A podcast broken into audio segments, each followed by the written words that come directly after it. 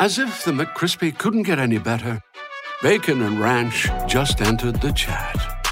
The Bacon Ranch McCrispy, available at participating McDonald's for a limited time. Ba-da-ba-ba-ba. Davis steps under center. Gibson and McClendon behind him. Davis with motion by Richard. Will give the ball to McClendon. He leaps. Oh, he doesn't get in. He fumbled the football.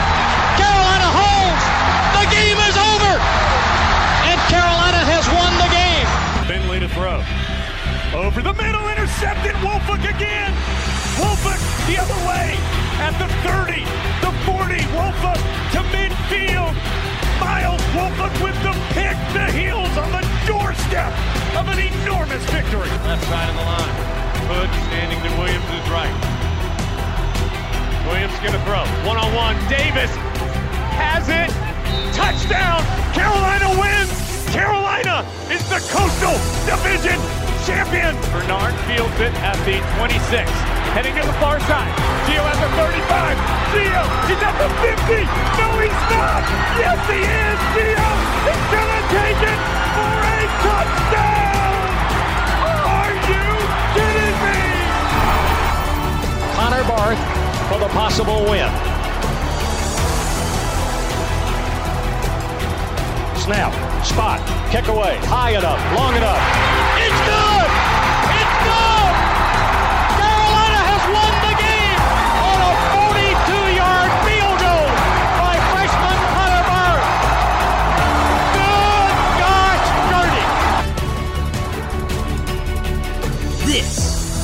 Heel Tough Blog Podcast. Hey guys, welcome into another edition of the Heel Tough Blog Podcast. We are back. It is our first uh, official 2021 class podcast uh, here. So we are turning our attention to the 2021 class as uh, the 2020 class. I've Had a little bit of time to digest that uh, on the recruiting trail. Now uh, the focus really is turned to the 2021 class and ahead of what is a huge junior day for the Tar Heels this upcoming weekend. Uh, we figured we'd give you a little bit of a look into that 2021 class uh, with our look at our top 10 players uh, that the Tar Heels should be targeting in the 2021 class. Um, so, with that, we bring in our recruiting analyst here at the Heel Tough blog. It is Zack Hubbard. Uh, hey, buddy, how's it going, man? I know uh, it's been a little bit of time. You got to digest the 2020 class. Still probably feeling pretty good about that. Uh, the 2021 class, now, you know, we, you, you've probably been doing a little research to get your list compiled and everything. Uh, this class, I think, probably has us feeling even more excited than the 2020 class did in terms of what could potentially be for the Tar Heels in just a loaded class in the state of North Carolina. I would absolutely agree. And I mean, based on what we saw with the, the 2020 recruiting class, we saw a pretty strong finish by the Tar Heel staff.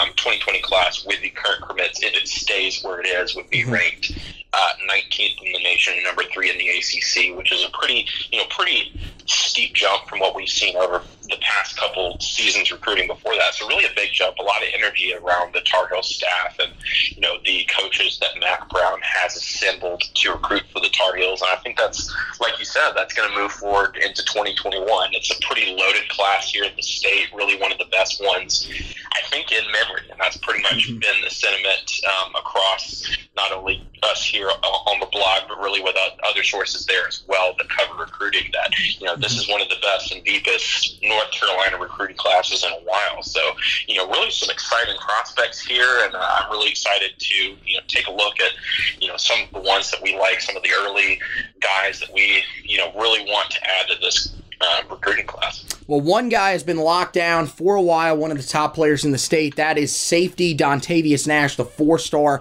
out of Hunter Huss High School in Gastonia, North Carolina. And then the Heels earlier this week just added another commitment. This one, a really big one. Caleb Hood, the 2021 three star athlete out of Richmond Senior High School out in Rockingham. Of course, you guys saw uh, back in November, we did an interview with him. We were out there at his game uh, against uh, Cameron Roseman Sinclair. Who's a 2020 commit, uh, when they played Myers Park in their state uh, quarterfinal game. And uh, so it was a really good look. He was a guy that had been looking at Carolina. Of course, his dad, Errol, played cornerback for the Tar Heels back in the late 90s and early 2000s. And so he ends up going up to Chapel Hill over this past weekend. Uh, really loved what he saw and on Sunday night. Did commit to Carolina, so a huge get for the Tar Heels. One of those guys that really isn't ranked that high, but when you throw on the film, when you go out and actually watch him in person, he's a really good young player, a guy that has a lot of upside.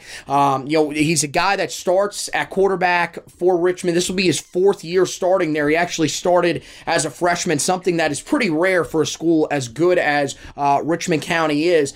And he has really been a, a great three year player out there, over 2,000 yards passing in uh, each of the last two seasons after not throwing for um, uh, 2,000 yards his first year, but coming in just under. Also, a really good runner, can really cause some issues with his legs.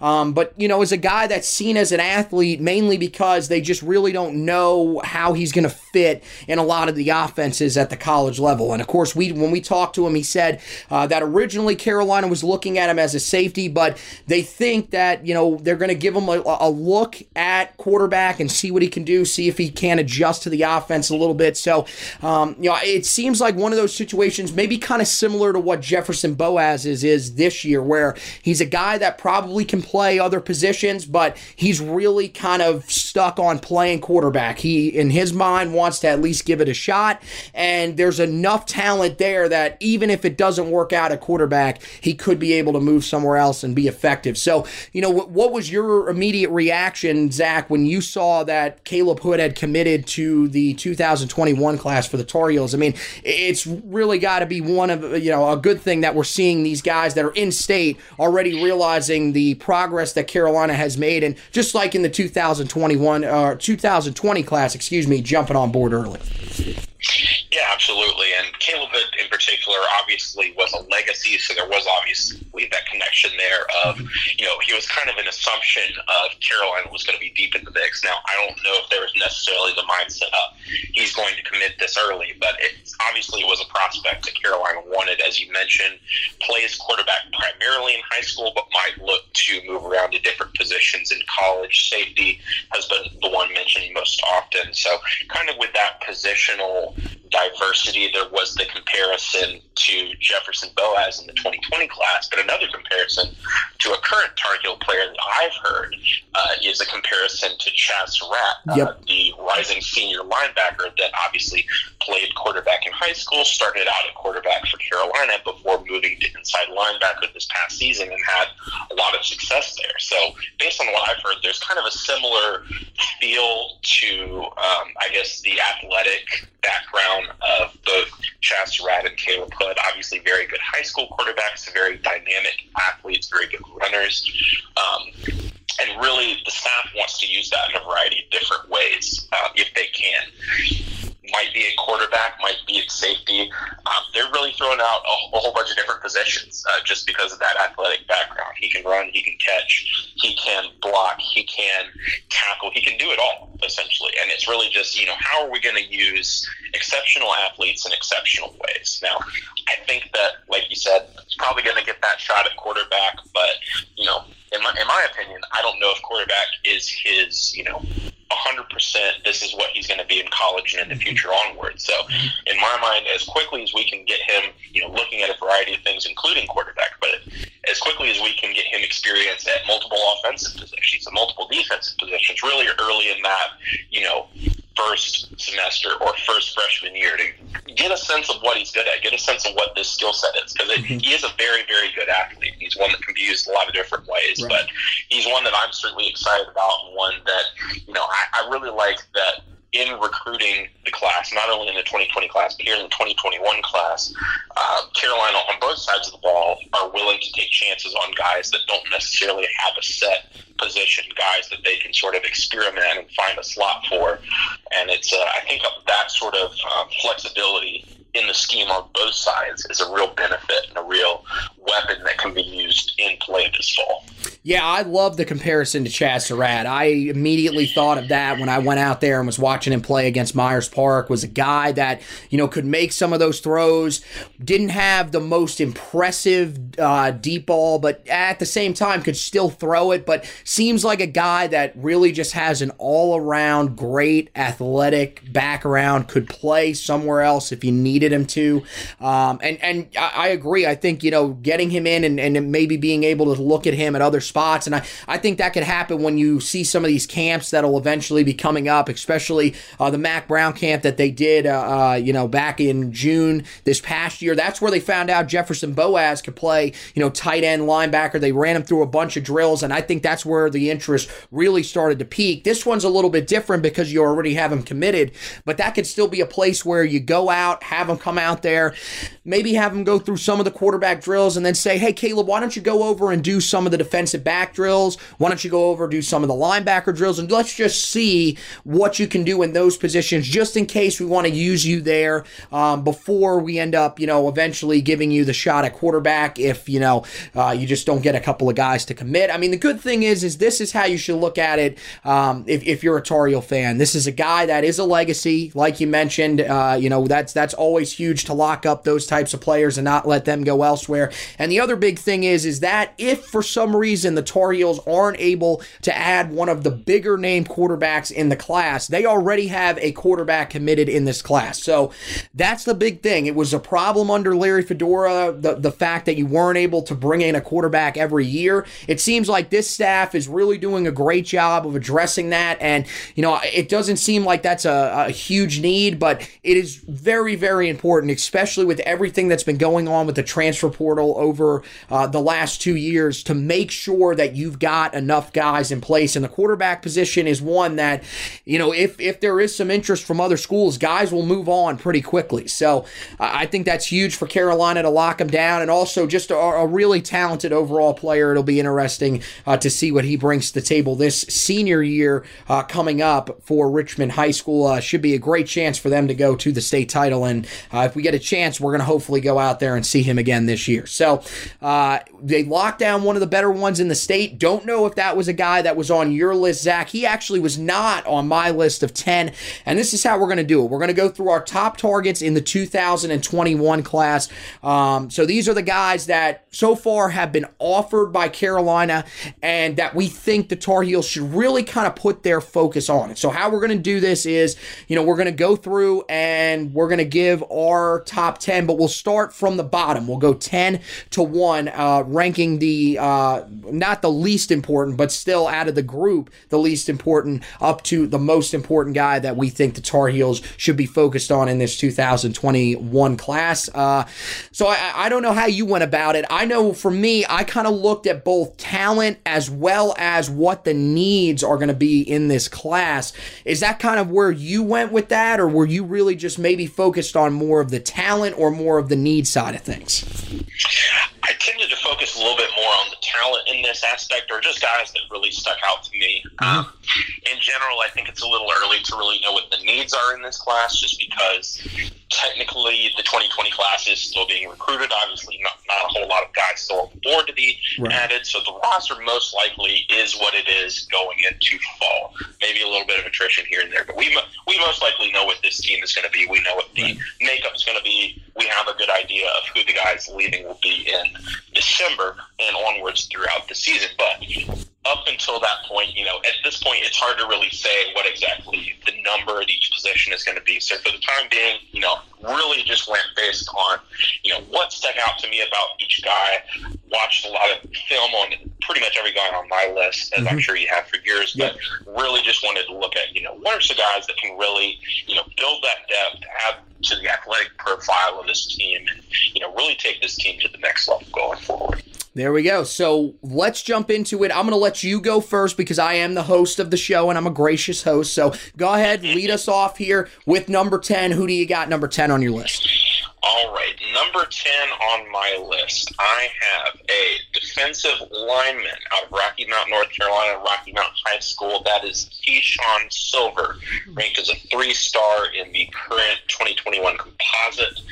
Um, listed as a strong side defensive end, but kind of has a little bit of that flexibility, obviously, within uh, the 3 4 system. Probably projects more as that 4 eye, uh, similar to Myles Murphy and uh, Bingley Jones, like we saw in the 2020 class, but really just like his profile, uh, listed at 6'5, kind of fluctuates between 240 and 250, so obviously some weight will need to be added there, probably, you know, anywhere between 20, 30, 40 pounds, depending on where he sits any given day. Um, and obviously that'll come with a college strength and conditioning program, but really the one thing that sticks out to me from his profile as a defensive lineman is his speed. He's really fast, he's really agile, really good in side to side motion. So it's not possible that there's potential for him on certain plays to move inside in a pass rushing role. It's not possible that he plays what would be an outside linebacker and the Tar Heels take more of a traditional 4 3 front. Uh, within Jay Bateman's defense, you know, you have sort of that flexibility there. So obviously, defensive line was a big position in the 2020 class. They're still going to get some more guys here in the 2021 class, and Keeshawn Silver is one of my favorites. So, number 10, I went with three star wide receiver Breon Pass from Reidsville High School in Reidsville, North Carolina. Of course, we went and saw him uh, earlier this year while we were looking at Jefferson Boaz and uh, a guy that really, you know, a smaller wide receiver but has really good range, can go up and get the football. And this was another one that, you know, for me, I looked at and said this is really based on need because wide receiver is going to be a need uh, with the fact that look you're you're going to lose and of course this is you know just based on what we saw from this past year. Again, these guys still have all of this year to go uh, coming up in 2020, but you're going to lose uh, Dazz Newsome, no doubt. You'll lose Beau Corrales, and you'll also lose Rontavius Groves. So those are three of your top guys from this past year that won't be there after next year. So that seems like a really big position of need. I know Carolina's done a really good job the last two years of bringing in wide receivers, but this is a guy that Carolina is really good with right now, has really good ties with. He was just on campus again this past weekend. He's taken frequent visits to campus, and, you know, he's really a guy that I, I think could fit what Carolina wants to do. Really good in the open space, a guy that can catch just about anything that's thrown his way, and, you know, uh, also a guy, I mean, you know, he's got a really good athletic background because he is playing basketball right now, one of the better players in the state overall, uh, actually, at his level in 2A. So, yeah, I, I think everything about about him screams a, a, really successful young player. Again, you know, some people may look at him and say a three star. You know, is that really what we're going after? Because there's some other guys that you'll see won't be on my list. But I think really the fact that Carolina has already gotten a really good tie with him and, and, and is really maybe able to build on that, I think is huge for him. And I think he also fits this offense just really, really well. Phil Longo and his staff should really be going after this one. So who do you got at number nine? All right, at number nine, I have a cornerback out of Jacksonville, North Carolina, one of the top defensive back targets still on the board. That is Tamir Brown, also rated as a three star in the composite. Mm-hmm. Um, like I said, one of the top corners still on the board. Um, from the information that I've received, really, you know, one of defensive coordinator Jay Bateman's favorite recruits, specifically within the state, um, in the 2021 class, and knowing sort of the other information I've got uh, about the you know the quarterback position within this defense, they want them to be a little bit longer, a little bit more of six foot and over, and they want them to be able to you know sort of survive on an island without safety help, as they like to bring the safeties down play different uh, various roles. You know within the defense, they'll move to single high, they'll move safeties down to play in the box or to mm-hmm. rush the passer, or do anything along those lines. With you know as we know, the big thing with the defense now is that we're you know we're blitzing from multiple angles, so that mainly requires more from the safeties. That requires your corners to play more one-on-one coverage. So,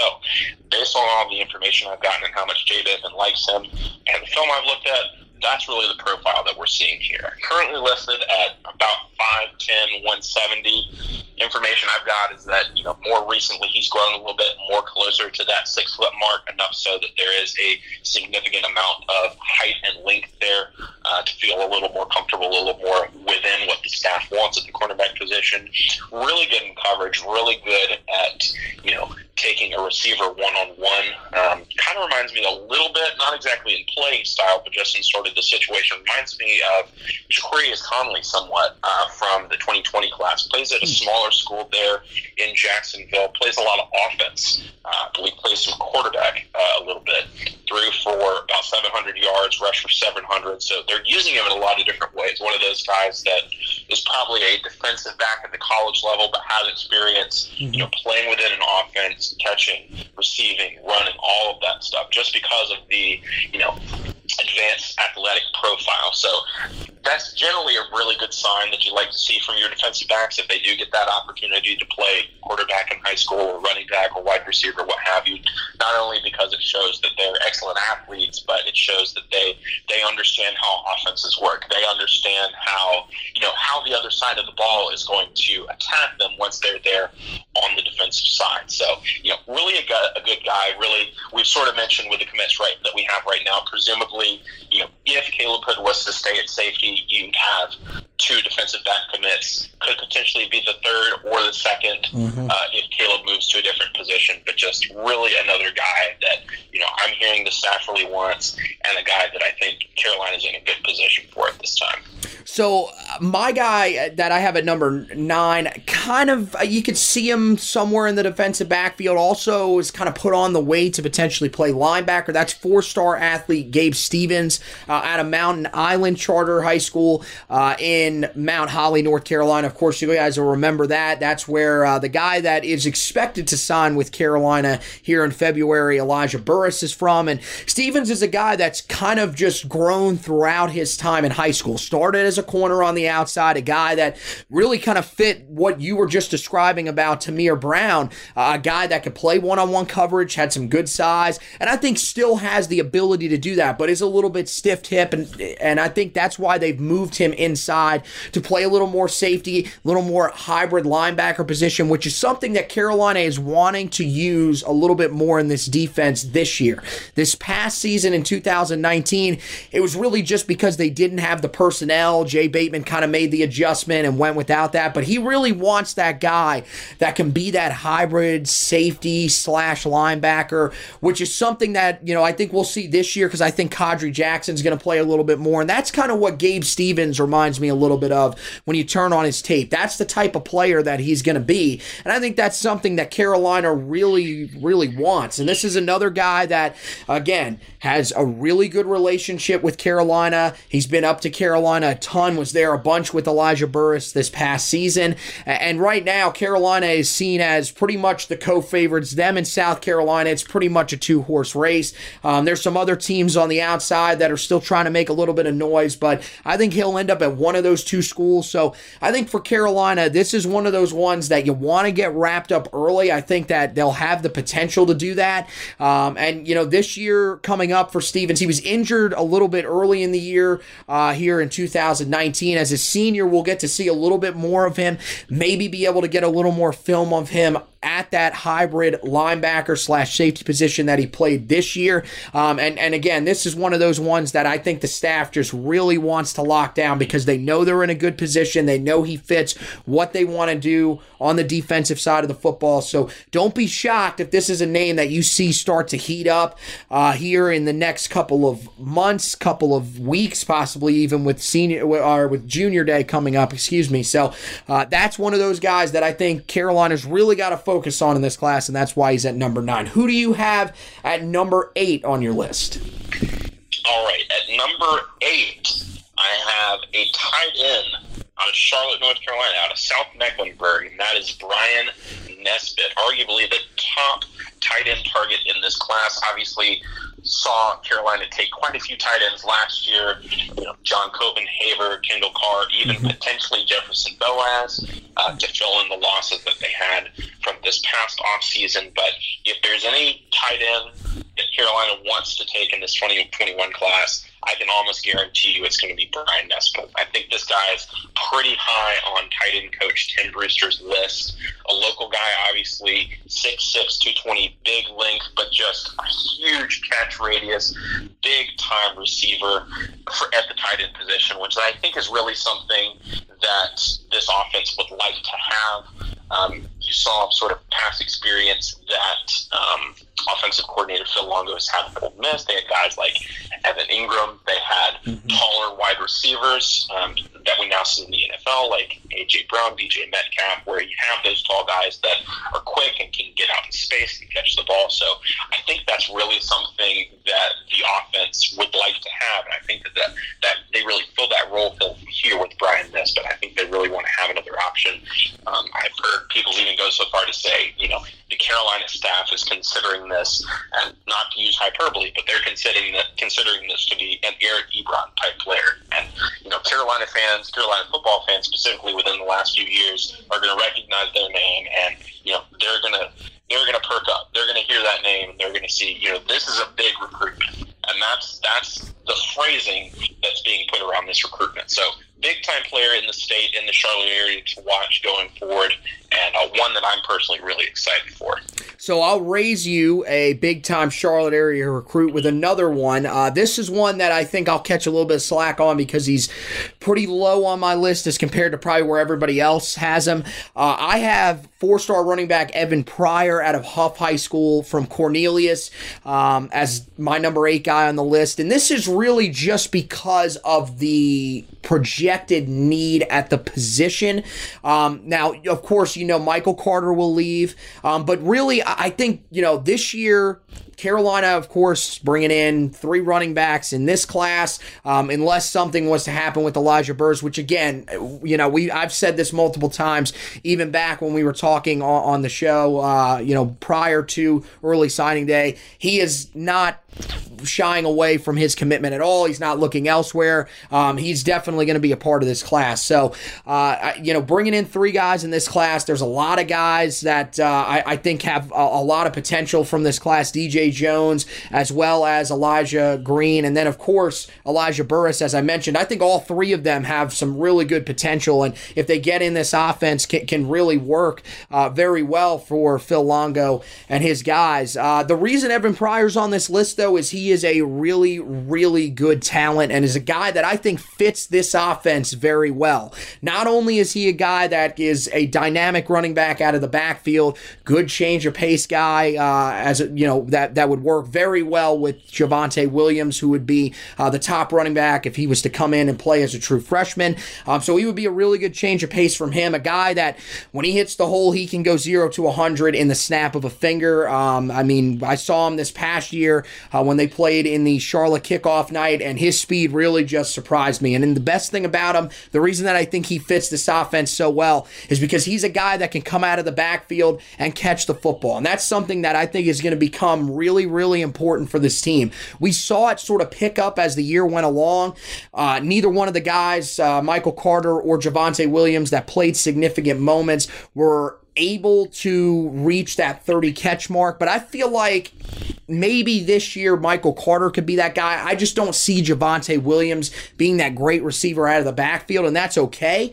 I think that Evan Pryor could be that type of guy that can catch the football out of the backfield and really make some things happen. And so uh, I think that he would be just a great fit. I feel like he's one of those guys that is seen as one of the bigger targets, uh, especially on the offensive side of the football in the state. And so I think that's going to be one of the big reasons why Carolina is going to be all over him. Carolina is in his gr- uh, final group of schools as well. So, I mean, look, this is a guy that, as of right now, really has a good connection with Carolina, is one of the better players in the state. And I think Carolina really needs to knock this one out of the park. This would be a huge get if they could steal him away from some other schools that are on his radar that have had really good track records with running backs and also are, are just teams that will be competing not only for conference championships, but national championships as well. He's the type of player that can help Carolina get there on a consistent basis. So, who do you have at number seven on your list as we continue to roll along?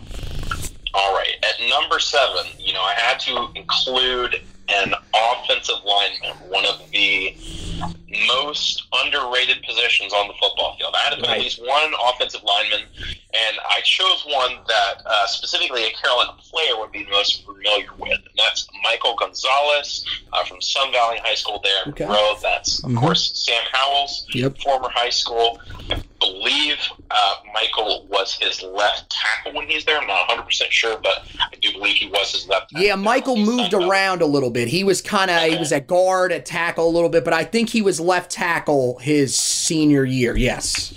Yes. So you know, among these offensive linemen, I don't think that we really have a great profile yet. And generally, you want to see a lot of their senior film before you, you know, really set in stone. This is what this guy is going to be. But just based on familiarity between a quarterback and his left tackle, there's a big deal of chemistry there.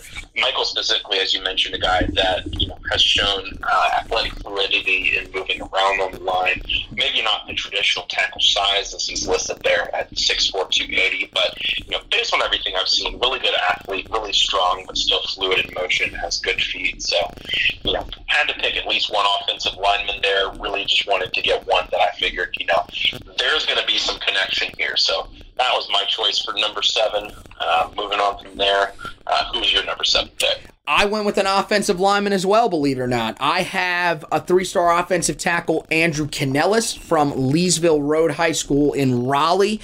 And uh, I, I, went with him because Michael Gonzalez, really good player. I like Canellis's athleticism just a little bit better. And I feel like the offensive tackle spot is one of those spots that you really just can never have enough guys at. That's been a position that Carolina really likes to focus on. And I think Canellis is also one of those types of guys that that if for some reason he didn't really work out a tackle, he could be that type of guy like Marcus McKethan that could maybe put on the weight and kick inside if you needed to. Now, the interesting thing about Canellis is this is a guy that we, you know, he's, he's athletic.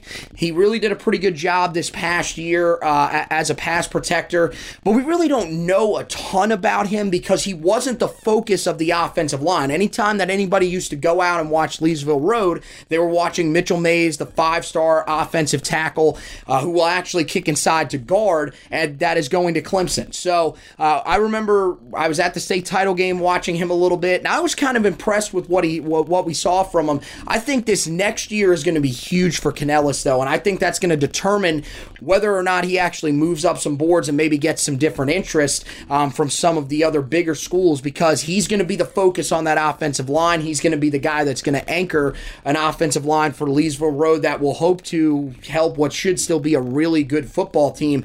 So I'm intrigued. That's one of those guys that I think I'm going to have to probably go back and look at, uh, potentially go back on the road and see uh, this next year. But I still think there's a lot there. Again, another really good established relationship for Carolina, a guy that was on campus a lot this past year. And, you know, again, we talked, you know, about offensive linemen. Look, I mean, you can look at the depth on the offensive line, but you can never really have that much depth on the offensive line because as we saw this past year, there are times where your offensive linemen are going to get banged up. They're the guys that take the most hits along with the defensive linemen. So you always want to have those types of guys in place. And I think Canellis is the guy out of the group of offensive linemen uh, that are in this state that are really, really good this year. I think he's the guy that I'm going to focus on. So number six, as we close out the first half of our list, who do you got there in that spot? So number six, I do have a player that you have already mentioned, so I do want to keep it brief, mm-hmm. not repeat too much. But I have running back Evan Pryor, as you already mm-hmm. mentioned,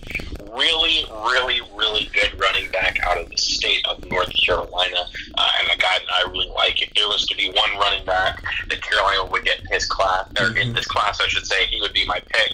Right. He is super explosive, like you said, speed from zero to 100 uh, in a second. Probably a really good uh, pass catcher out of the backfield, which was something that I, I kind of wanted more of with Michael Carter this past season for the Tar Heels, and really think that they could use uh, this upcoming season in the offense. So, you know, like you said, really, really good, really explosive running back, but obviously there's going to be some tough competition there.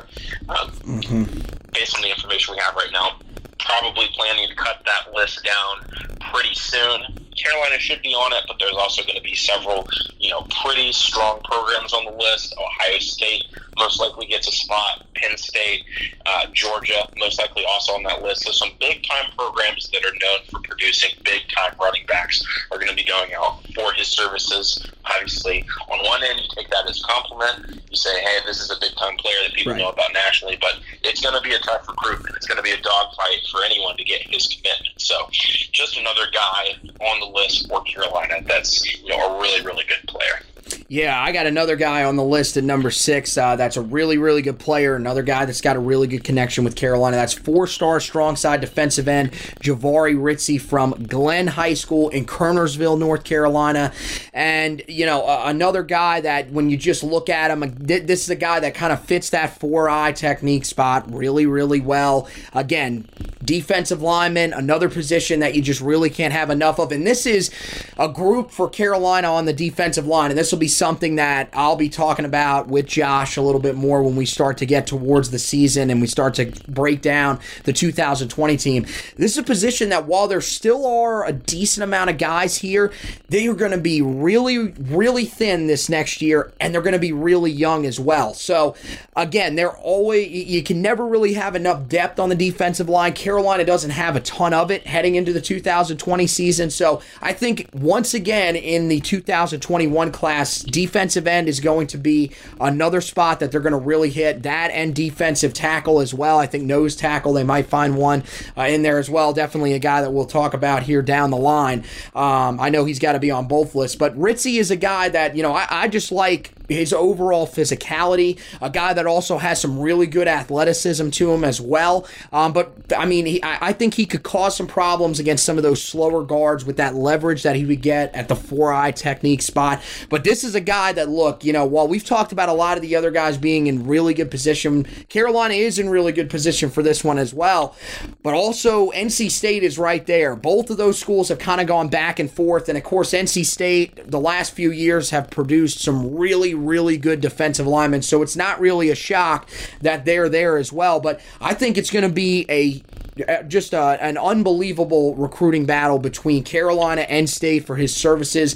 Carolina looks to be in good position. He's been on campus a lot, um, but they're they're going to have their work cut out for him. And I think this is a piece that Tim Cross would really like to have on his defensive line. We'll just have to see whether or not he can lock it down. All right. So as we turn to our top five, who do you have at number five on your list?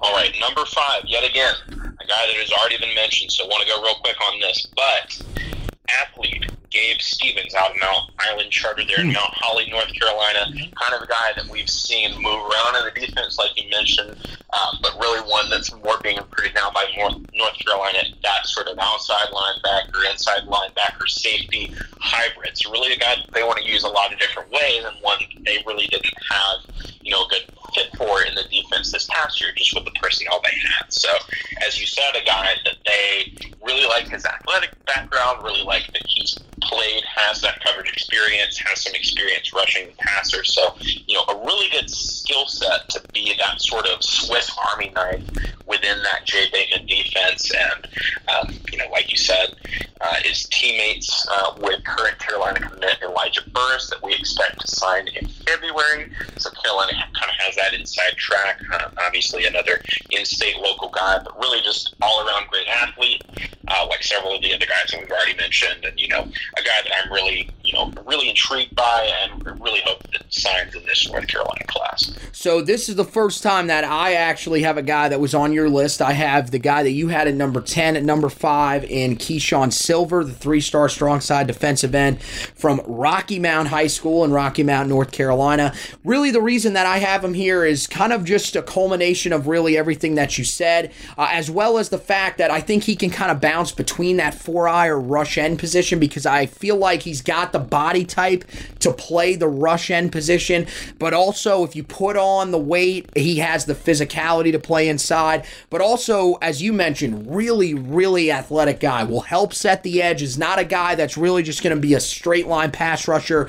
Um, for example, if you're kind of wondering what the difference is between a straight line guy and a guy that can really help in, in run defense, a guy like AJ Beatty, who we're going to see in the 2020 class when he comes in, he's a straight line pass rusher. His goal is to get after the quarterback, and that's really it. He's not really going to be able to help you out a ton when it comes to uh, run defending. Now, that's something that we could see pick up, uh, of course, once he gets on campus. But he's a guy that's there to get after the quarterback and get him on the ground.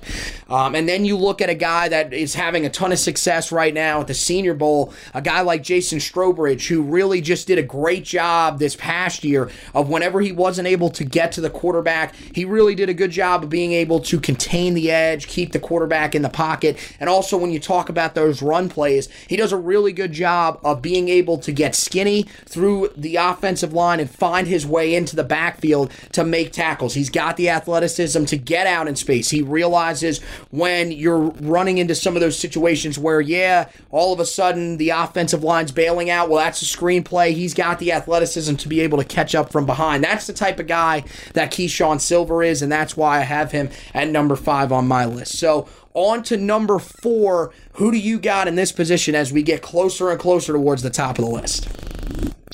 All right. So at number four, I do have a wide receiver, one of the top wide receivers, not only in the state, but in the country. Another guy out of Sun Valley in wide receiver, Gavin Blackwell.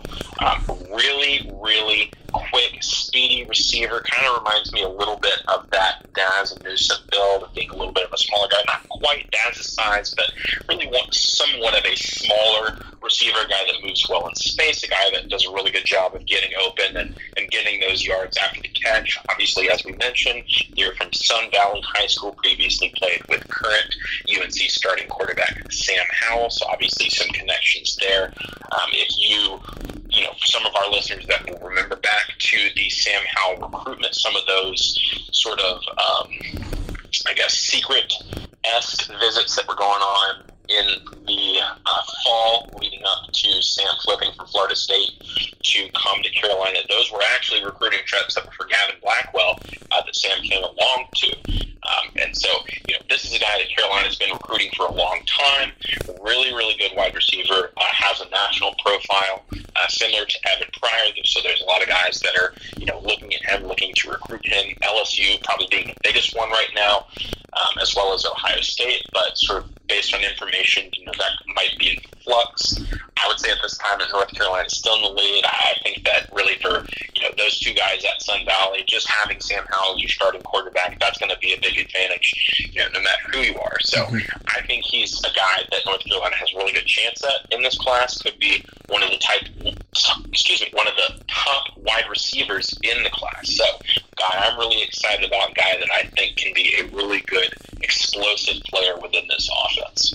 So at number four, I went outside of the state for the first time. I went with four-star weak side defensive end Naquan Brown from Ocean Lakes High School in Virginia Beach, Virginia. And this is a guy that, while I don't think he's quite on the same level as Des Evans that we saw from this past year, when you want to talk about a guy that really fits the rush end position perfectly, this is your guy right here. Uh, there's, you know, uh, that that's a position that they're still really thin at because they really just didn't recruit that position.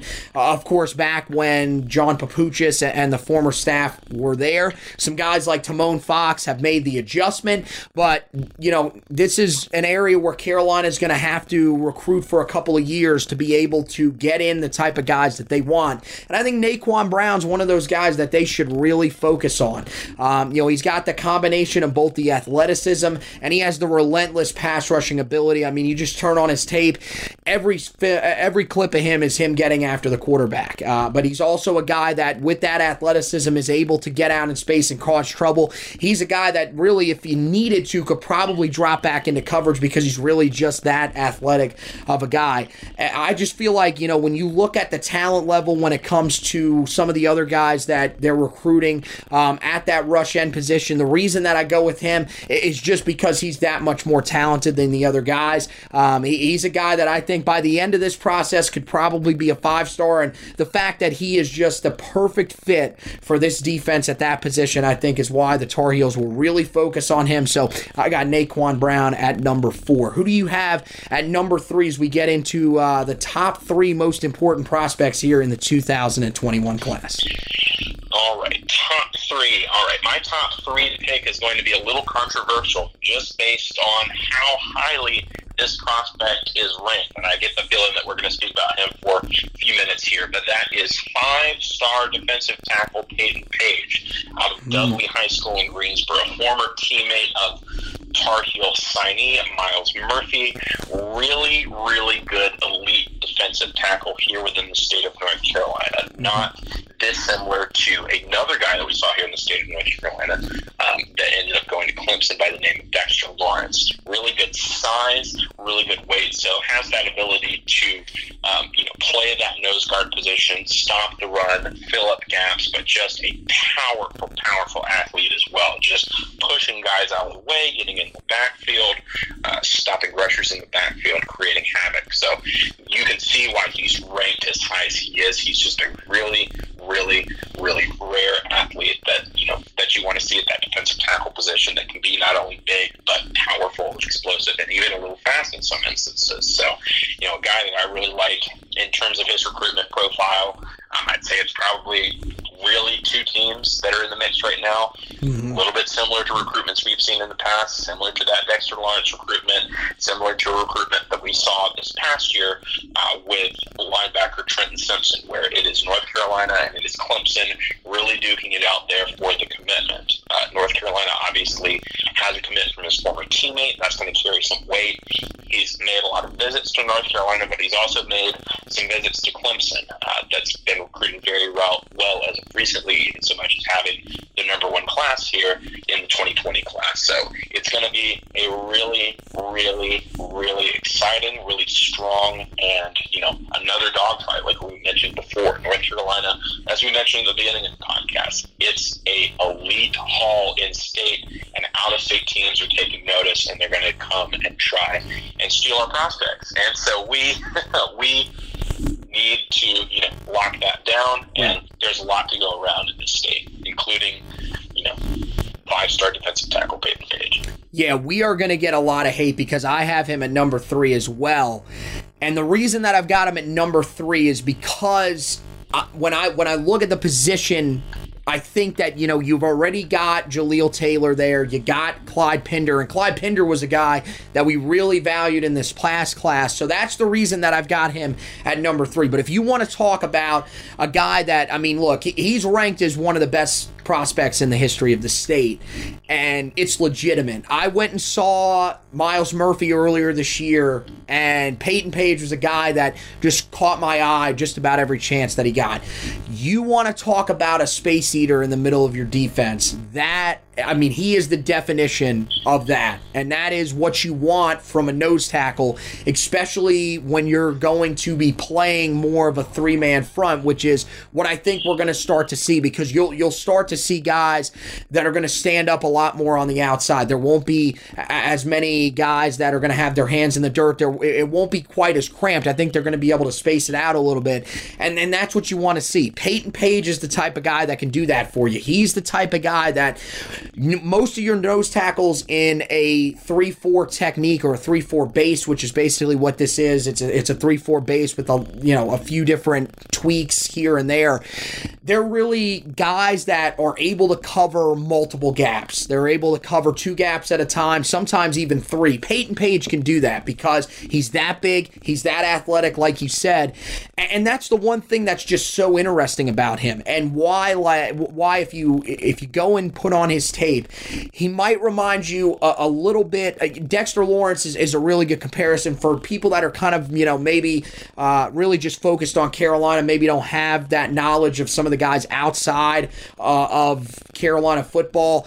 He's kind of a, a, a more coming out of high school at least a more developed version of what Aaron Crawford eventually became. That's what you're going to want to hope he's going to become.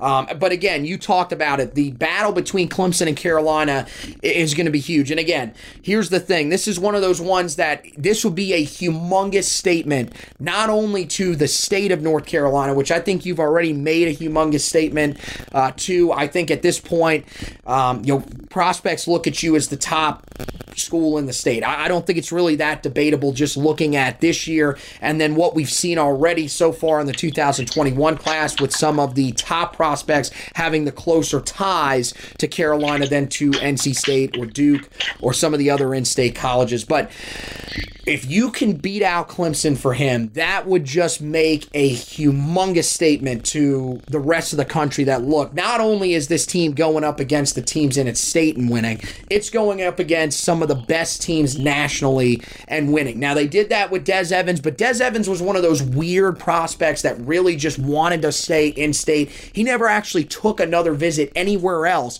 besides Carolina. So he was a guy that we kind of knew was coming to Carolina all along. Like you mentioned, Payton Page has been to Clemson. He's got a really good relationship with their staff. So this is not one where you're going to be able to say, well, he just really wants to stay home. He's only been to our campus. It's a totally different type of recruitment, and it's going to be uh, just a, a, a huge back and forth between Clemson and Carolina. I think it's one that could go really late into you know the 2021 period. I think it could probably go all the way until next December and possibly be decided early because he's a guy that's going to decide early. If he can early enroll, he's going to early enroll. So I, I think that uh, Carolina is right in the thick of this one.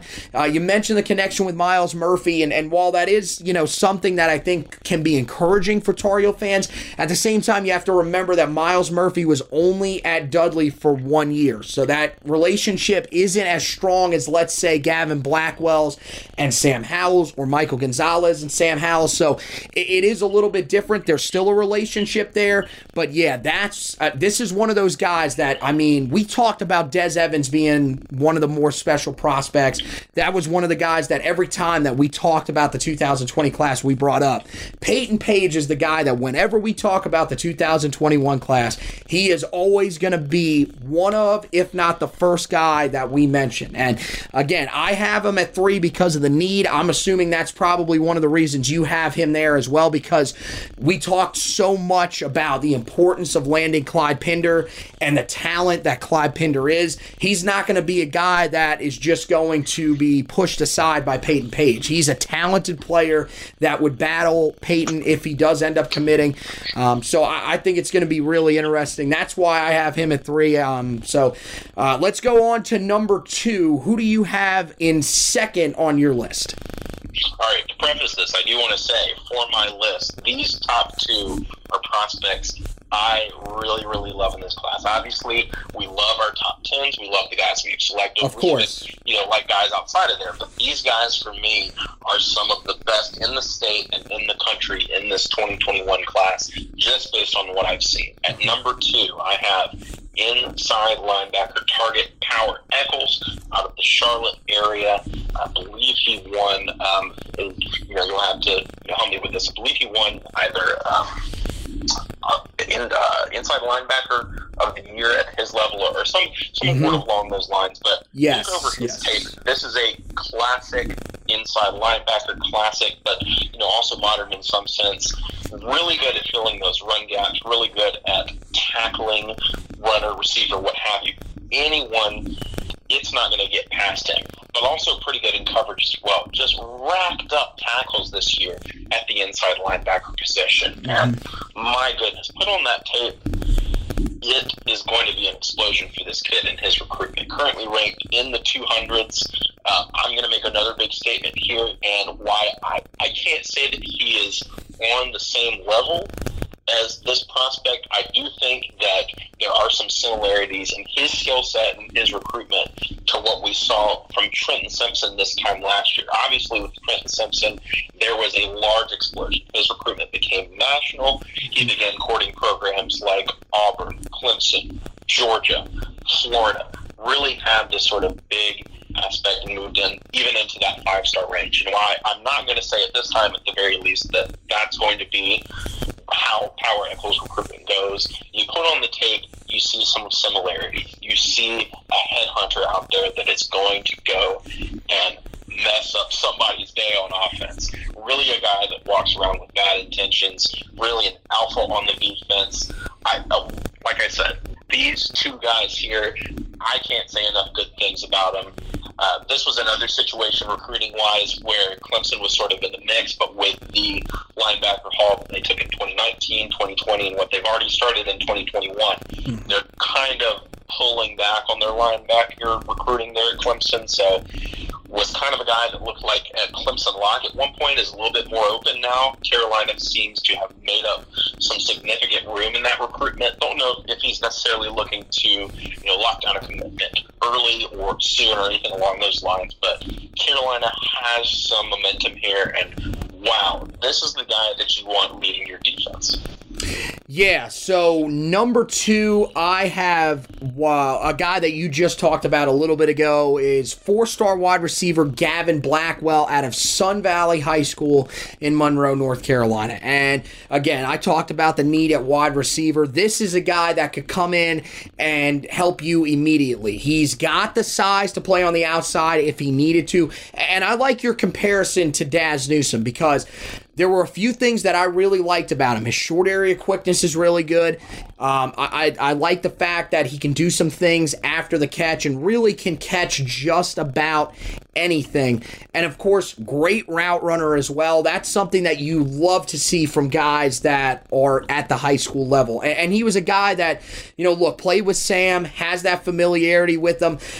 I remember when I used to cover Sun Valley for the Enquirer Journal back when Sam was entering his junior year and just going out to one of their practices and, and seeing Gavin, who was young at the time, still just a, a, freshman, but really being able to pick up on some of the complexities of what was a really complex offense because Sam was just so much more advanced than a lot of the other quarterbacks in the area.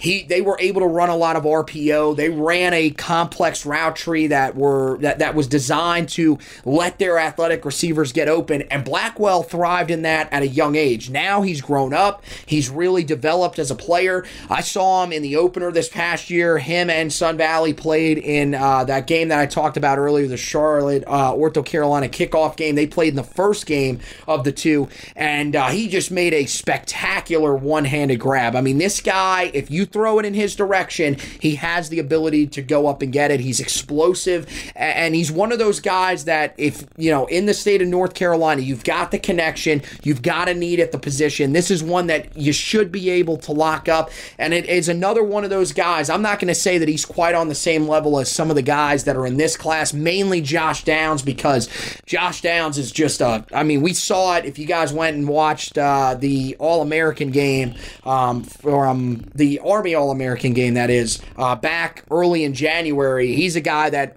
it, it's going to be hard to keep him off the field. He may actually have a chance to, if Carolina uses four wide receivers early in the game against Central Florida in the opener, he might be your guy that comes in and rotates in the slot with Dazz Newsome. Um, it's it's going to be hard to hold him off the field. So uh, I think that Gavin Blackwell is just one of those guys that it, you're, you're going to need to get in this class. You, you, need some wide receivers. He's a guy that has the talent to play early, and, and I think that's one of the reasons he's going to be a top priority in this class. So uh, let's go to number one. This is your top player in the 2021 class. Who do you have here at number one? All right, at number one on the board, a recent scholarship offer, mind you. So newly on the Tar Heel board, but rising in interest guy that I didn't really know a whole lot about, but put on his film, and my goodness, was I blown away. That is linebacker target, uh, Reneria Dilworth, known as Ra Ra Dilworth, out of Glenn High School in Kernersville, North Carolina. Teammates with uh, Jahvaree Ritzie that you mentioned earlier, mm-hmm. and my goodness, put this guy's film on, and you are in for a show.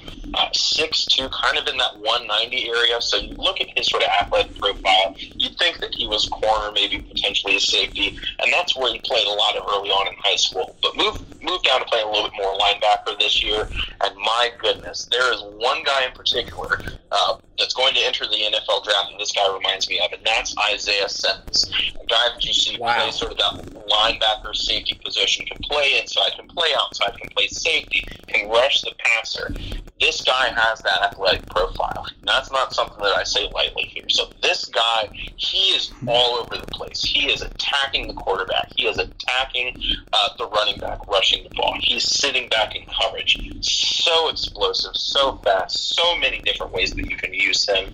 Kind of a guy that they're recruiting in that Khadry Jackson role right now, where they want to have a guy that they can, you know, mm-hmm. move out into coverage on a tight end or slot receiver, move inside and play inside, have him rush the passer through various aspects of the defense.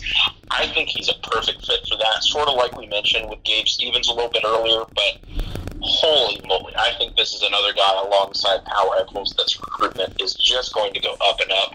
If Carolina is able to get his commitment, I think it's a big time player in this 2021 class. So I've got Power Echols at number one, but man, I'm gonna have to go back and watch a little bit of Verneria Dilworth because uh, I, I, did I did throw on a little bit of his tape, but I was a guy that was a three star prospect. Uh, I'm definitely gonna have to go back and watch a little bit more of him uh, to get a look because you, that is some really high praise for him. Uh, but look, Power Echols, you, you, I, think you're with me on this. Uh, Power is one of the better prospects that I think I've ever personally seen uh, in this state, uh, and I know that's saying a lot, but here's how you know the Charlotte Observer put out an all decade team back a couple of weeks ago, of course, when all the all decade stuff was going out. Power Echols, who hasn't even finished his high school career, was on that list and was pretty highly ranked among the linebackers. You want to talk about a guy that if I know that this is used a lot, especially with some of the guys at the high school level because they're the most talented guy on their team. He is literally a guy that is everywhere. I saw him in the state championship game against Leesville Road, and I just I could not get over how much space he can cover by himself. You want to talk about sideline to sideline ability? He's just so fast that when he reacts, he is going to find a way to be the first guy to the football. When it comes to open field tackling, if he's one on one in space, it really doesn't matter. This is not a guy that you're going to say, okay, well, we're worried if he's going to make the tackle out in space. He's going to make the tackle because he is one of the better form tacklers that I've seen. And, you know, he's got the ability to get after the quarterback. I think it's, you know, you compared him to Trenton Simpson a little bit. It's a little bit different because Trenton was more of an outside linebacker. I think Trenton was more of a guy that, I mean, because he played running back, he had the ability to drop into coverage a, a little bit smoother than Echols does. Um, that's not to say that Echols can't drop back. I mean, look, especially as an inside linebacker, he is a, I mean, that just a phenomenal guy in coverage. Uh, most inside linebackers are just really going to struggle. I mean, we saw it at times this year with, uh, you know, Jeremiah Gemmel, who, you know, just you, you can see there's there's a little too much build on him to be able to keep up with faster tight ends and slot receivers if for some reason he's put on an island or potentially running backs out of the backfield. That's not really an issue with Power Echols because even though he's got a little bit of size on his upper body, he's just that athletic that he can stay with guys. So, yeah, this is one of those guys that immediately I knew from watching him a couple of years ago he was going to be really high on the radar. When I went back and watched his tape before the state championship game, then saw him at the state championship game, I knew this is one of the top targets. And anytime that I see clips of him or go back and watch him even again, like I did before we did this podcast, he is without a doubt my top prospect in this class. That is a guy that when you talk about someone that can come in and replace what will probably be a day two guy in the NFL draft in Chazz Surratt and a potential All American this next coming year. I think that Power Echols is that guy that if you if you were to get him signed, which there is some, you know, there there were some rumors a couple of months back that he was looking to kind of move on his recruitment early. Um, it was mainly, I think, because he had a good battle going on. Carolina was in it along with Clemson. I don't know if maybe the plans have changed because Clemson is kind of backing off, as you said. I think also Power Echols is just kind of backing off as well too because what what I think honestly happened with his recruitment is really I don't think Power thought that Clemson was going to continue to pursue Trenton Simpson. Uh, when they did continue to pursue him, I think Echols kind of got a little hurt by that. Uh, basically, kind of looking at it as, hey, you know, you guys were pretty much all in on Justin Flowe now you guys are also trying to bring in Trenton Simpson. Now the good news for Clemson is is that they did not. I mean, it's not good news, but in this recruitment, it's good news that they didn't get Justin Flowe, who ends up actually committing to Oregon. So there are still some spots open, but I feel like Power Echols is kind of looking at Carolina and saying, look, if I go there, there is without a doubt I mean, there's no doubt in my mind he would be the guy that would be the envy of everyone's eye coming in in that 2021 class just because of how good he plays. I'm interested to see, you know, what's going to happen with his recruitment because, like you said, I really feel like he'll start moving up boards here as we go throughout the season and, and especially as we go throughout camp season where they really get a real good look at him and say, wow, this kid is really special. So it'll be interesting to see if other teams will possibly enter the running for him. But I think right now, Carolina's in a really, really good spot And this is one that I think this staff has to be locked in on. They, if they want to find a way to make a statement. Of course, Payton Page is, is the big one. I think Power Echols is really right behind them, and especially with the need. I think this is the reason why Power Echols needs to be locked up. That's the reason I got him number one on my list. So uh, that was great. I loved going through all those guys. Uh, yeah, there are just so many other really great players in this state. Um, just a couple of guys that I had listed in the article that I wrote a little while back that I'll just throw out there that I, I'm kind of shocked weren't named um, by either one of us, or uh, there were actually some people online that didn't mention them uh, as well. Uh, Four star wide receiver Kobe Paysour out of Kings Mountain High School in Kings Mountain, North Carolina.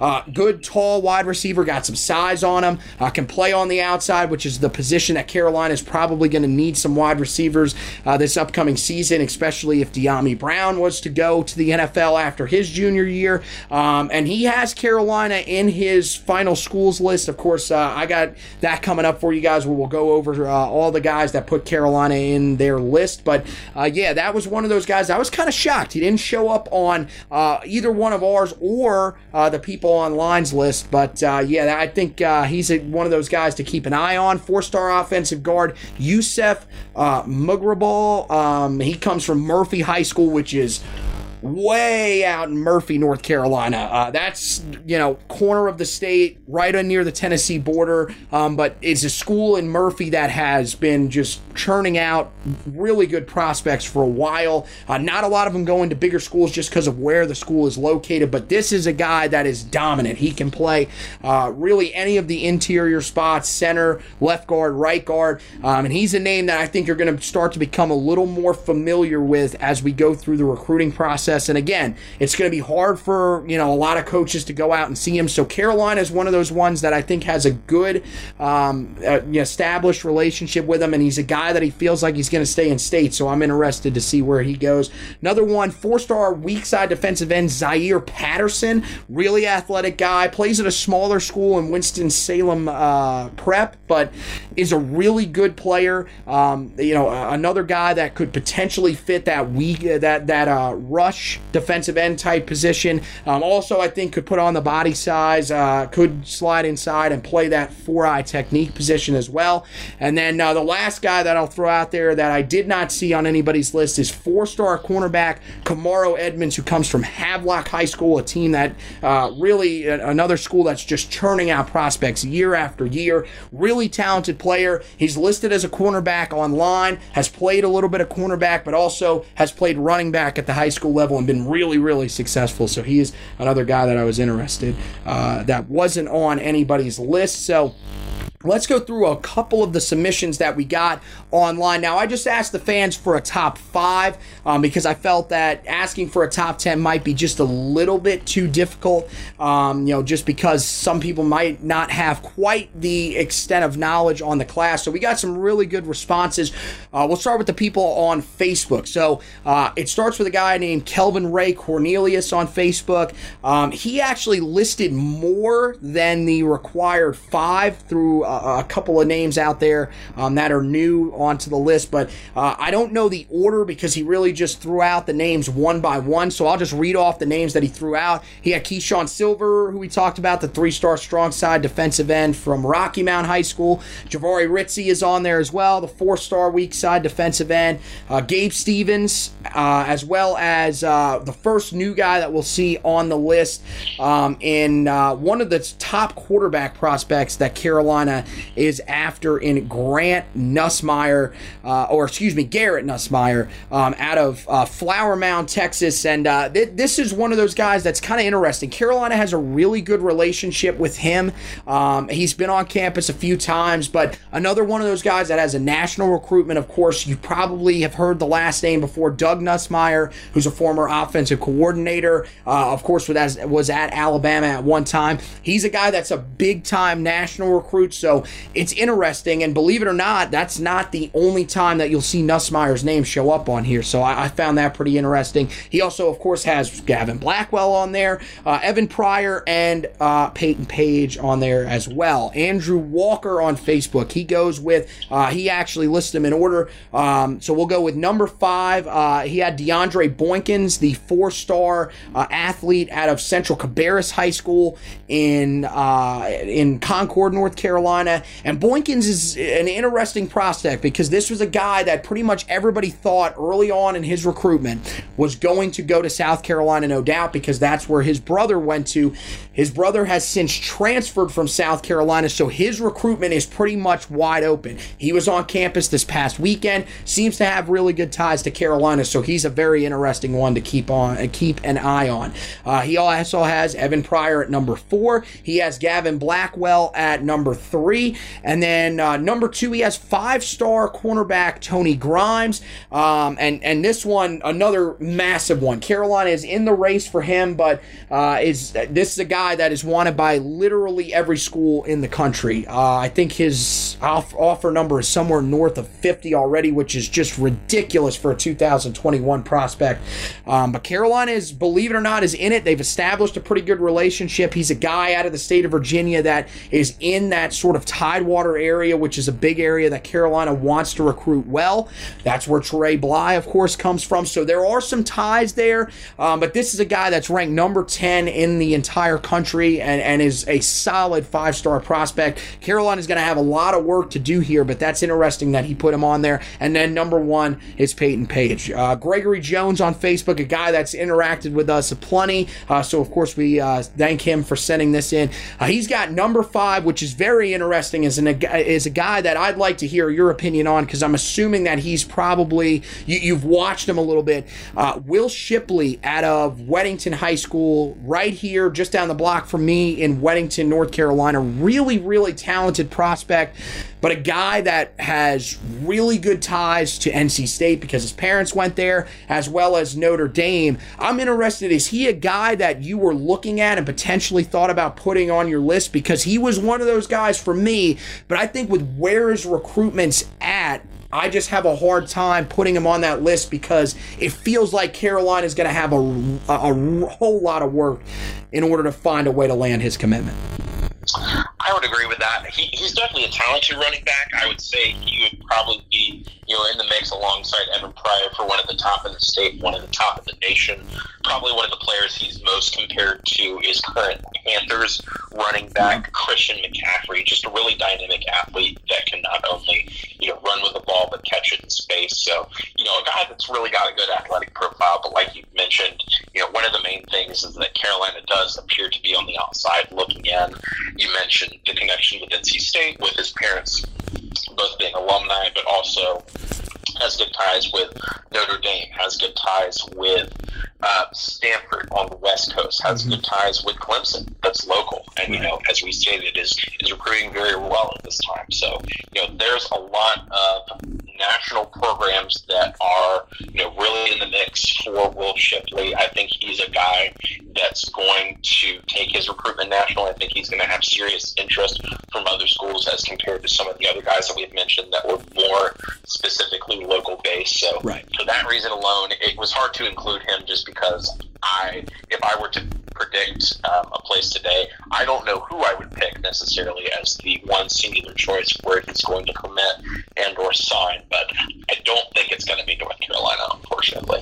There you go. That's yep, exactly. I, I agree with everything you said there, and and yeah, that's uh, interesting though that Gregory included him on his list. He has him at number five. Gavin Blackwell, who we talked about, of course, at number four. Uh, number three, he has Power Echols. Number two is Drake Maye, and and this is one that it's it's another one that's really hard to put on your list just because he's committed to Alabama and while there were some rumors that he was not happy with the fact that they brought in Bryce Young in the 2020 class, he's still committed to the class right now. It's going to be really hard. I mean, look, I know that you've got the fact that, of course, his dad went there to Carolina and was very successful as a quarterback. Of course, Luke, his brother, went there um, and was very successful on the basketball court and is now uh, in the G League having a pretty successful career as well. But it's just, I mean, you're trying to sway a guy from a program that is pretty much guaranteed to at least be in contention for the college football playoff every single year. Most years be in the in the playoff, if not in the national championship game, playing for a title. And most of the time that they're there, usually winning the title it's going to be hard to try to sway him off of that commitment. Um, you know, look, I, have of course have talked to his dad Mark before. Really great guy. Um, there's a lot of people that still think that he's he, he is open to hearing what other schools have to say, um, but at the same time, I mean, you're you're talking about a kid that's committed to one of the best, if not the best, overall football program in the history of college football. It's going to be hard to sway his commitment, um, but if they, Carolina was able to do it, an extremely talented player at a Myers Park High School right here in Charlotte, North Carolina. Threw 50 touchdowns last year to just two interceptions. Really just has everything. Um, you know, a guy that's a little bit thinner than Sam Howell, but can, you know, has that gunslinger mentality, can really take over a game with his arm great deep ball, a guy that can do some things on the run that is pretty special. So he's a guy that I think will, will, will, be a name to keep an eye on. And and what do you think about Drake Maye? I mean, he's a guy that you know I think if Carolina could lock him down would be huge. But I think yeah, you probably kind of with me. It's going to be really really hard to sway him away from Nick Saban and and the lure of Alabama. I think it definitely can be. Um, I think that, like you mentioned, if there are you know factors that are within Carolina's favor, I think they're certainly out there. Just the family connection in and of itself, I think, is a big one. The fact that Alabama took a quarterback here in this class uh, in uh, Bryce Young out of California, so um, you know when you're looking at where is he going to get an early opportunity to play, that sort of family atmosphere, you know, those may have some advantages there for North Carolina, but it's really, really hard to commit against one of those programs such as Alabama that has that sort of history lore. So I don't think that the recruitment's done. I don't think that, you know, he's never going to come to North Carolina or never going to show interest in North right. Carolina. I don't think that's the case. I think he's, you know, even though he is committed, I still think he's going to take visits. I think that he'll most likely take visits elsewhere as well. Like there were other schools, you know, besides those two that were in the mix for his commitment. Uh, mm-hmm. Clemson was a team that was recruiting him. I believe uh, Georgia was also recruiting him, even though they just got a quarterback commitment. I know that there was one they were still looking at his commitment. So just based on the type of player that he is, he's a really, really good quarterback, really cerebral, really good at dissecting a defense. Mm-hmm. I think he's another recruitment that, you know, obviously being committed, he's not 100% open, 100% going to take it national in that sense, but I think there's more teams involved here than just Alabama and North Carolina in this recruitment if we're going to put those two in, in, in the right. mix. So I don't think it's a recruitment that, that's done by any stretch of the imagination. I'm not going to project a flip or anything along those lines, but it's certainly not out of the realm of possibility. And it, it's a situation in which um, my best advice for Carolina fans is just sit back, wait. There are other prospects that we're recruiting not only at the position, right. but in the 21, 2021 class let the chips fall where they may, and we're going to get our quarterback for the 2021 class. All right, so Anthony uh, Squillany. Oh, excuse me. Uh, finish up Gregory's uh, his number one guy, Payton Page. Uh, it seems to be a pretty common theme here, but Anthony uh, Squill Squillany Squillany from Facebook. I hope I'm pronouncing that name right. Uh, he has number five Garrett uh, Nussmeier, who we talked about. Uh, number four, he has uh, Katron Evans, uh, which is a name that some might not be familiar with, but is another really talented prospect. He's a defensive lineman. Uh, this he's actually going with a defensive tackle here, so I think uh, another one of those ones that's really for need more than anything. He comes out of St. Frances Academy in Baltimore, Maryland, and uh, a really talented player, a four-star player that's inside of the top 150 in the country. Still seems to be early in his recruitment, but really an interesting name. One of those guys that I just uh, I, I don't really know a whole lot about, just because he's kind of an off the radar guy, hasn't really been to campus a ton. Um, so that's a name that that is interesting. Uh, the name that's uh, very talented young player, but interesting to show up on a list like this. Number three has Evan Pryor. Number two, Gavin Blackwell, and number one, of course, is Payton Page page. Kevin Richardson on Facebook, uh, he sent in his top five. He has number five, Drake Maye, who we just talked about. Number four, Jahvaree Ritzie. Number three, Power Echols. Number two, Evan Pryor. And number one, Payton Page. And then on Twitter, uh, we had one of our guys that listens in to the podcast very often at Heels uh, 365 on Twitter. Uh, he says uh, he actually gave me his top 10. Uh, at number 10, he has Evan Pryor. Number nine, he has Breon Pass. Number eight, he went with Naquan Brown. Number seven, and this one is an absolute shock to me. He has Payton Page at number seven. So we thought we had Payton Page low. Uh, he has him at number seven. I think maybe that's because we had Clyde Pinder in this class. But uh, yeah, at number seven, that's one that uh, could catch a little bit of flack there. And we just gave out your Twitter handle. So unfortunately, you may have to prepare for that. Uh, number six, a name that hasn't been mentioned but is a very interesting prospect. Uh, it's, uh, I believe, I don't have it pulled up just yet, but let me get to it. But it's a cornerback out of the state of Georgia.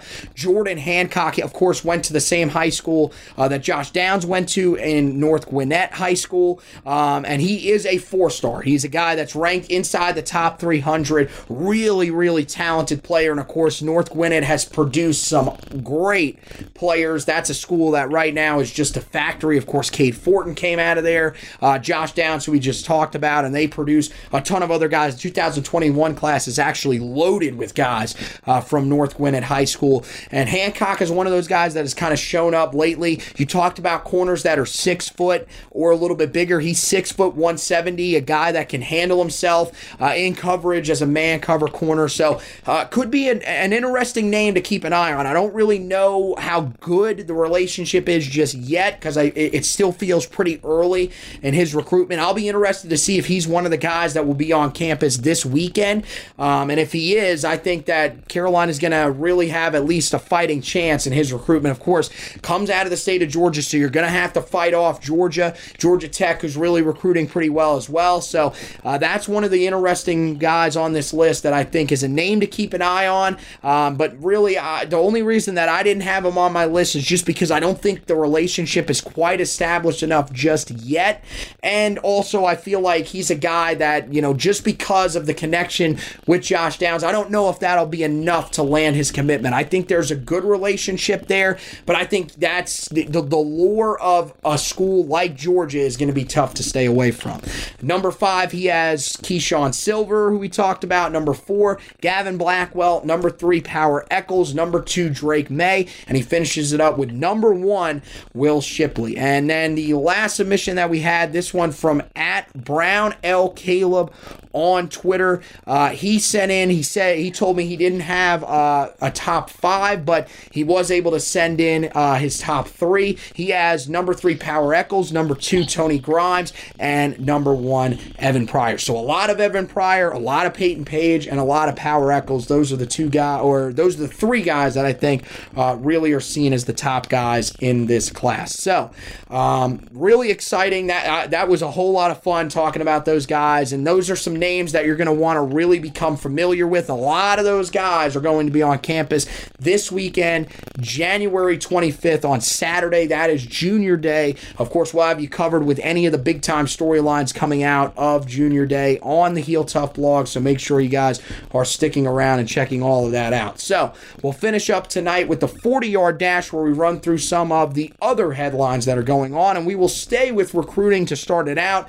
Um, and we'll talk about the targets that have the Tar Heels in their top schools list. And so uh, it starts, of course, with Payton Page. He just narrowed his list down a couple of weeks ago. His top five Carolina, Clemson, Oregon, LSU, and Tennessee. And of course, Clemson, as we talked about, is the big one here, but Oregon is one to keep an eye on as well. A team that's really recruiting well. Uh, they did a phenomenal job closing down the 2020 class. And again, they should be hitting it hard once again. And then, of course, LSU, you can never really count them out. They're a team that's recruiting nationally, and considering that Payton Page is inside the top 10 nationally, you feel like they could make some noise as well, especially if they're looking to add a nose tackle in that class that can play early. So I still think that Carolina and Clemson are the two big ones here. It's probably going to come down to those two, but don't count out Oregon and LSU in this race. And then Tennessee's in there, but I just feel like everybody else kind of has a little bit of a leg up. We haven't really heard a lot uh, with Tennessee from them, but it's still a team in Tennessee that is improving. Uh, a really good job done there to recover after a really slow start by Jeremy Pruitt and his staff. And you better believe that Tennessee uh, will be still in some of these contests for some of these top players. Uh, Evan Pryor, we talked about the four star running back. He said that he has a top five in place, but he has not actually released it. And you know, just from our guesses, Carolina is on that list because he just took a visit over this past weekend. He's been a frequent visitor to Carolina um, even before that visit. So it looks like Carolina is one of those teams that's on the list. You talked about Ohio State, Penn State probably being on that list. Penn State's the real interesting one because I feel like Pryor reminds Penn State a lot of Saquon Barkley, and that's one of the reasons they're going to be going after him heavy. Wisconsin is on there as well. A lot of Big Ten flavor, uh, I think, is in his top five. That is still unofficial at this time, but it looks like Carolina will probably be one of those teams in there whenever he makes it official. As for uh, four star weak side defensive end Naquan Brown, he released a top 10 uh, about two weeks ago now. Uh, Carolina on that list, along with Maryland, TCU, Michigan, Pittsburgh, Penn State, Virginia Tech, LSU, Virginia, and Nebraska. So, still, it seems like a pretty long way away from making his decision. Probably one that's going to go down to the end. Doesn't seem like a guy that's going to decide before he starts his senior year. But Carolina being in the top 10 is really just a huge step. They've got some really talented teams that they're going to have to go up against, like LSU, like Penn State. And then you've got the in state teams that are going to have a say as well in Virginia Tech and Virginia. But I think Carolina is in good position here. It's a step in the right direction uh, in terms of landing his commitment for them to be in his top 10. As for one of the guys that we talked about earlier that didn't get a whole lot of love, when we talked about some of your top recruits in the 2021 class, but is still a really talented player. Four star wide receiver Kobe Paysour. His top seven, he had Carolina, Georgia, Notre Dame, West Virginia, Louisville, Tennessee, and Duke. Really interesting group of teams there. Of course, Georgia is the one that sticks out. Um, you know, he's a guy that really just hasn't really hasn't let on a whole lot about where his recruitment is at, which teams kind of had a lead or which teams are, are really just there as, as placeholders. Um, sort of similar to what we heard, we were hearing from Des Evans. Uh, not a guy that you know was really just taking visits to one school or anything, but a guy that's keeping everything that he can possibly keep on the down low on the down low. So uh, not a guy that you can read into just a whole lot, but a good step for Carolina that they are in his top seven. You talked about uh, Tamir Brown, a guy that you had in your top ten, the three-star athlete released his top 10. Carolina, NC State, Wake Forest, Tennessee, South Carolina, East Carolina, West Virginia, Virginia Tech, Duke, and Appalachian State are the top 10 for him. And the good news for Carolina is this seems to be one that's going to stay local. Uh, and Carolina, I think, is one of the favorites here. Really good established relationship, um, a, a, need that they're going to have a cornerback. Of course, you can never have too many corners, but Tamir Brown feels like that type of guy uh, that Carolina is really pursuing heavily. And amongst this group, I think Carolina has a really good standing with them. It'll be interesting. And then the last guy, this is a guy that kind of caught me off guard just a slight bit, having Carolina in his top six, but I think really just shows kind of where Carolina is actually at. Three star wide receiver Troy uh, Stellato uh, comes out of the state of Florida down um, in the southern part of Florida. Didn't have any Florida teams in his uh, in his top six, but Carolina was one of the teams that was in the running for him. He's out of Cardinal Gibbons High School in Fort Lauderdale, Florida, and Carolina is in there along with Alabama, Clemson, LSU, Ohio State, and USC. And I think that really just shows you that Carolina and Mack Brown have made such an impact on the recruiting trail over the last uh, really just year and a half that, that I mean, you got a guy that is from the state of Florida, a guy that you know, has probably had some some decent focus from the staff, but again, not a guy that they can visit all the time. And this is a guy that still has Carolina in his top six. I think that shows where they're at. Um, of course, this past year, what their offense did was uh, was huge, and I think has a big influence. And I think guys really do want to play with Sam Howell. This is one of those things that shows that, and uh, it's pretty cool that Carolina is in this top six amongst uh, really uh, some of the nation's best. Uh, really, five of the top programs, really in all of the sport of college football. Definitely in the history of college football, you can kind of debate where USC is at at this point, but uh, still one of those programs that at any time you wouldn't be shocked if they got right back in the thick of the national championship hunt. A uh, couple other storylines that have been coming out around Tar Heel football over the last couple of days. Jason Strowbridge, uh, guy who just graduated as a senior now, uh, down at the Senior Bowl in Mobile. He has shined in his first three days down there. The first two days, he was listed as uh, the, one of the top performers down there. Actually, day one listed as the top performer by NFL.com. Uh, he has just exploded onto the scene down there. A guy that a lot of the draft scouts really weren't overly high on, but thought had a lot of potential because they thought he played at a position for most of his time at Carolina, which was somewhat true under the prior staff, having him play defensive tackle. We saw this year at the four eye technique position fit a little bit better, and I think he has the potential to be a really good NFL player. So great to see him shining down there in Mobile. Of course, the Senior Bowl will be on this Saturday. Uh, I think it's on at 2 o'clock in the afternoon is the kickoff time. Not 100% sure about that, but it'll be on NFL Network, so make sure that you guys are checking that out. Uh, transfer kicker Grayson Grayson Atkins, excuse me, heading to uh, to Carolina from Furman, uh, a guy that was an All American last year at Furman. Really accurate kicker, 33 of 41 in his career at Furman, uh, and was very accurate from deep, which is something Carolina is really looking for this past year. Seven of eight from 40 yard, 40 yards or more. That's an area where Noah Ruggles really struggled this past year, but uh, Noah could still be in the running there. It'll be interesting to watch the battle between those two.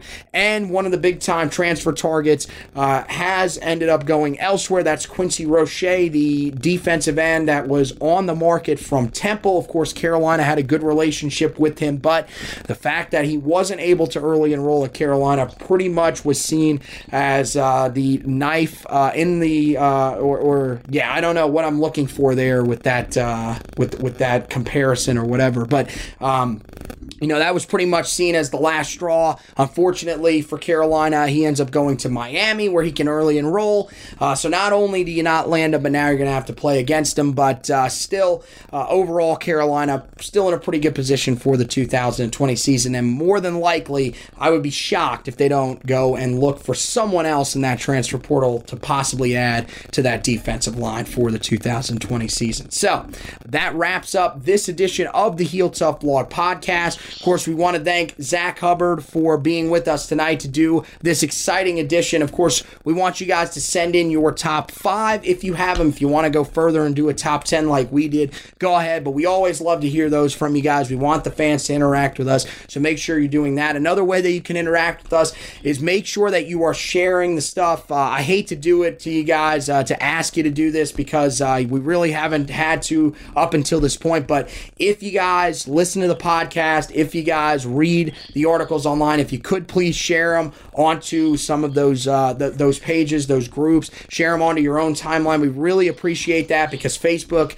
kind of locking us up with some of the stuff that we're able to share into these groups. After a while, they like to shut down the accounts uh, for a little while, sort of limit you from sharing into the groups. I don't know. I guess they think we're spam or something like that. It's not that. We're just trying to get the information out to you guys. So uh, we really want some of those people that maybe aren't, you know, listening to the podcast every week, maybe aren't reading every article, uh, to still be able to find those articles. So if you guys could help us out, we would greatly appreciate that. Of course, you can find all the articles, the podcast, heeltoughblog.com. We've got you covered with everything. As we mentioned, coming up with Junior Day, got you covered with everything from the draft. And then, of course, for Carolina basketball, we got you covered as well with everything that's going on with the team that is really just struggling right now. Um, but we're trying to work through it with you guys. We'll be there uh, the rest of the season no matter what. This is not a team that we're going to bail on either. So make sure that you're checking out the blog for all the latest on that, as well as the Roy's Boys podcast. That's the basketball podcast that you guys can listen to.